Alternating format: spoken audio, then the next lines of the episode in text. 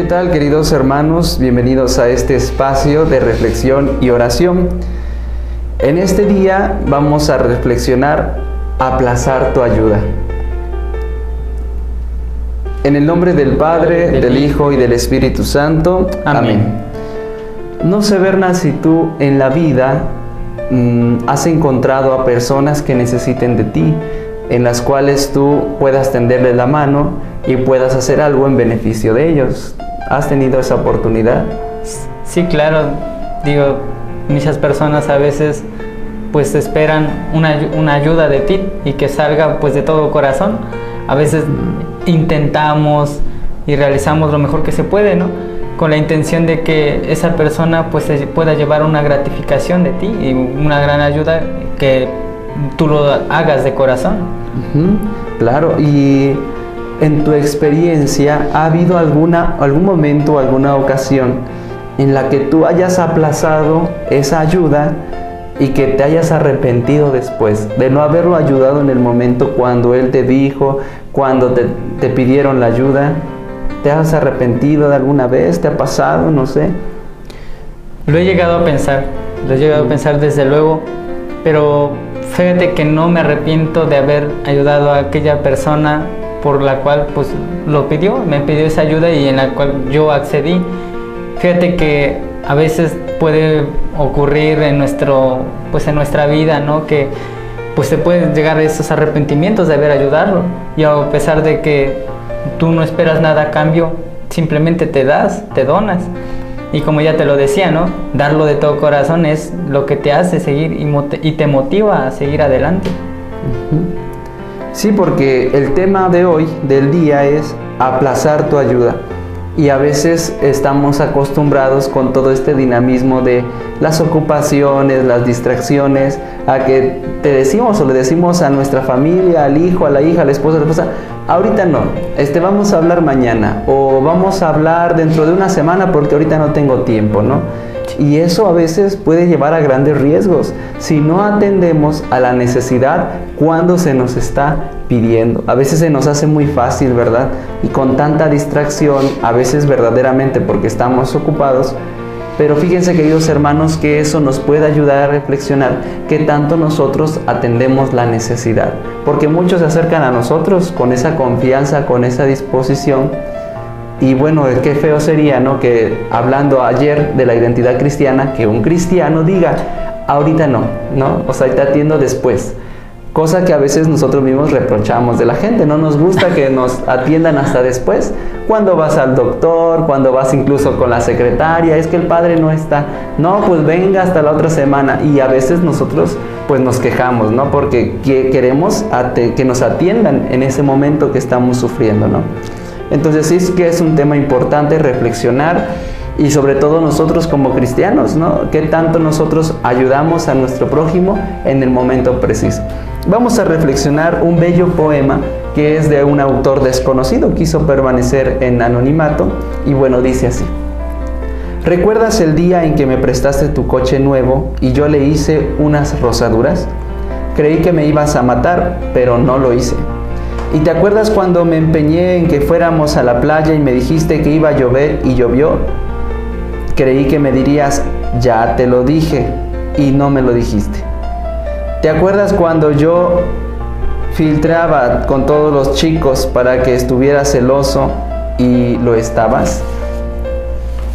Creí que me abandonarías, pero no lo hiciste.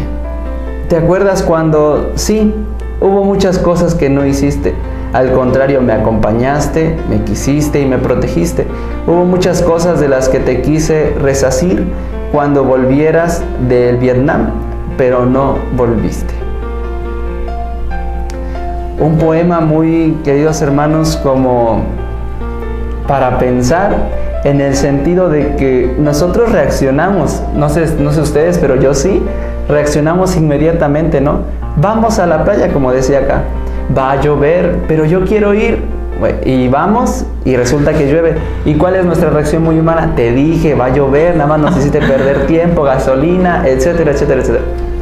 Y fíjense que en el poema hay algo particular. Dice que no se lo dijo, que simplemente estuvo ahí, lo acompañó y toleró cada momento, cada circunstancia.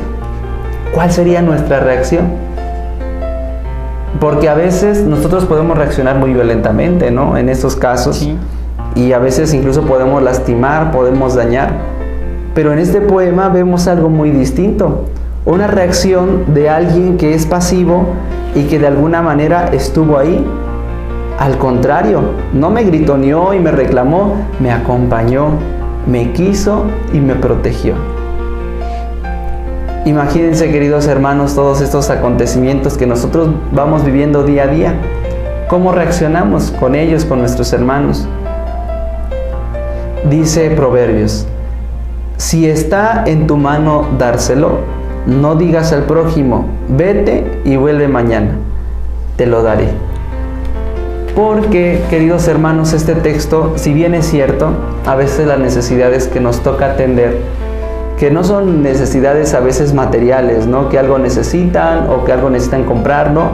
A veces son necesidades muy humanas, muy internas, muy espirituales, a las que se acercan a ti para pedirte ayuda. Y, yo creo que en esos, en esos momentos uno debe ser capaz de atender, porque uno nunca sabe, ¿verdad? Uno nunca sabe lo que puede traer en consecuencia cuando nosotros decimos o posponemos las cosas.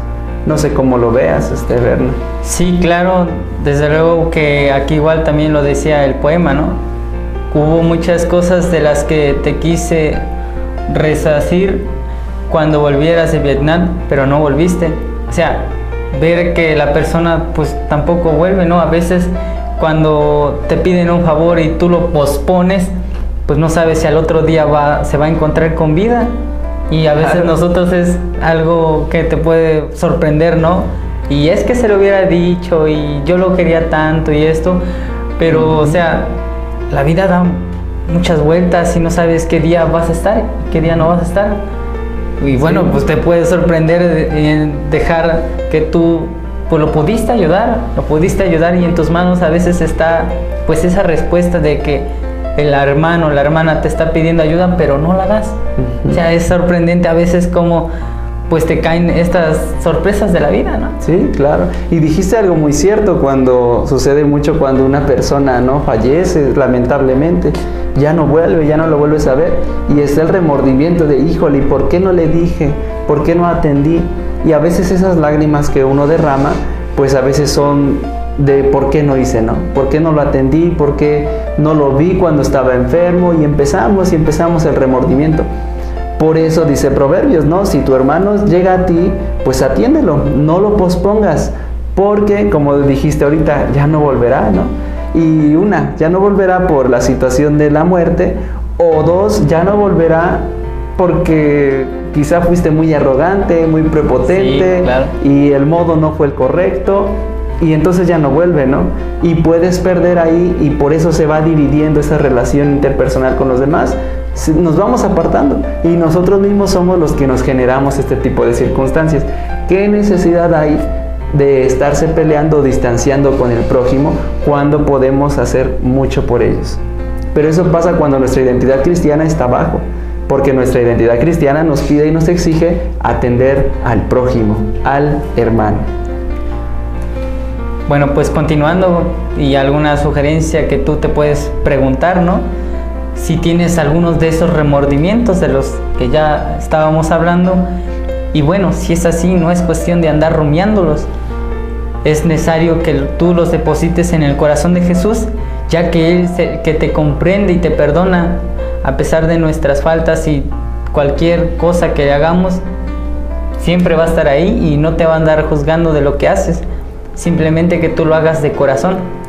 Por eso piensa en el presente.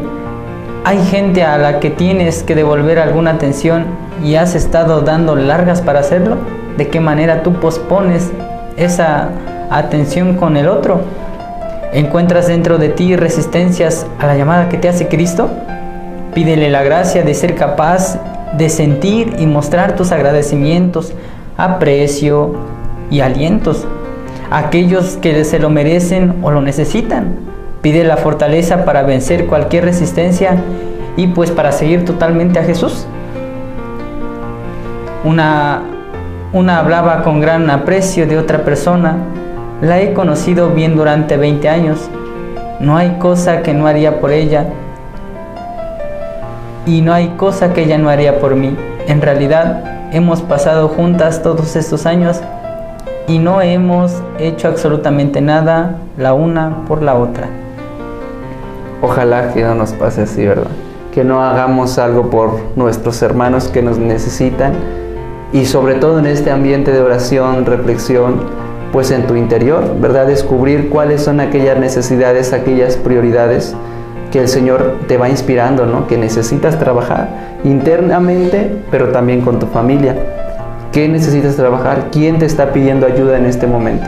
Quizás sea tu pareja, quizás sea tu hijo, tu hija, tu hermano, tu primo, quien sea. Porque todos de alguna manera, al estar con nosotros, nos están pidiendo su ayuda. Y a veces podemos ignorar. Ojalá, queridos hermanos, que no sea nuestro caso y que verdaderamente nos esforcemos por ir creciendo en esta vocación cristiana.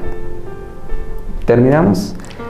Decimos, oh, oh Jesús, pastor eterno de las almas, dígnate a mirar con ojos de misericordia a esta porción de tu rey amada. Señor, gemimos en la orfandad, danos vocaciones, danos sacerdotes santos. Te lo pedimos por la Inmaculada Virgen María de Guadalupe, tu dulce y santa Madre. Oh Jesús, danos sacerdotes según tu corazón, así sea. El Señor Todopoderoso nos bendiga, nos guarde de todo mal y nos lleve a la vida eterna. Amén. Muchas gracias, nos vemos a la próxima. Hasta luego.